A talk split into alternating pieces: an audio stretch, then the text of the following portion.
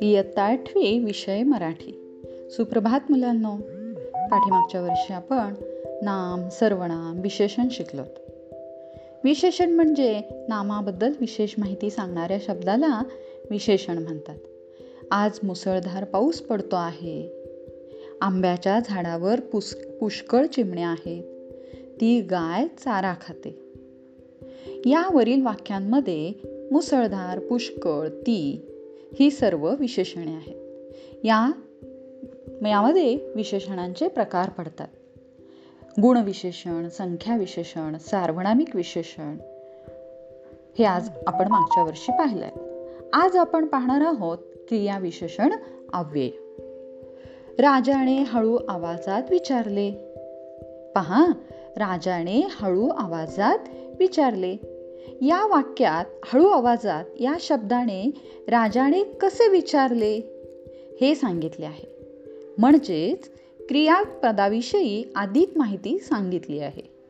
म्हणून हळू आवाजात हे क्रियापदाचे विशेषण यालाच आपण क्रियेविश क्रिया क्रियाविशेषण म्हणतो.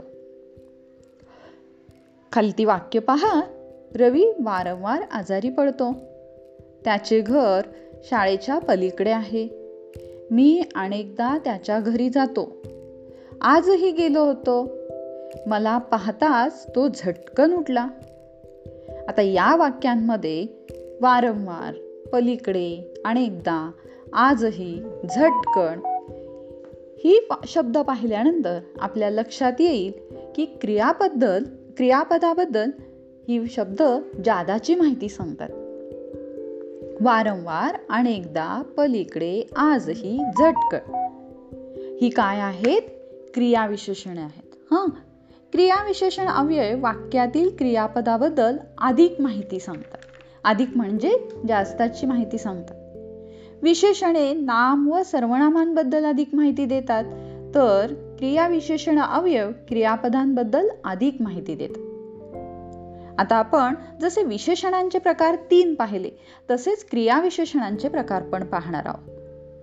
वाक्यातील क्रिया केव्हा घडली कोठे घडली किती वेळा घडली कशी घडली यावरून क्रियाविषण विशेषण अवयवाचे चार मुख्य प्रकार पडतात.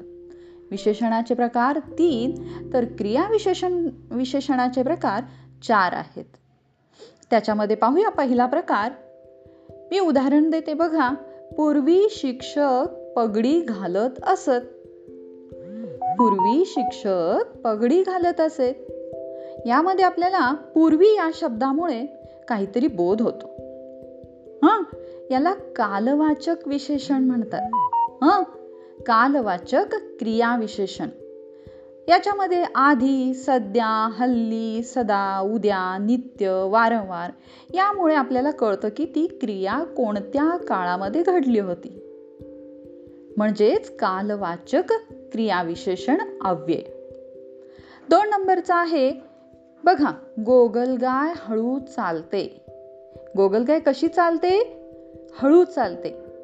यामध्ये हळू हे क्रियाविशेषण आहे म्हणजेच इथं रीतीवाचक क्रियाविशेषण असं आपण म्हणू शकतो. हं? गोगलगाईची चालण्याची रीत रीत म्हणजेच पद्धत कशी आहे?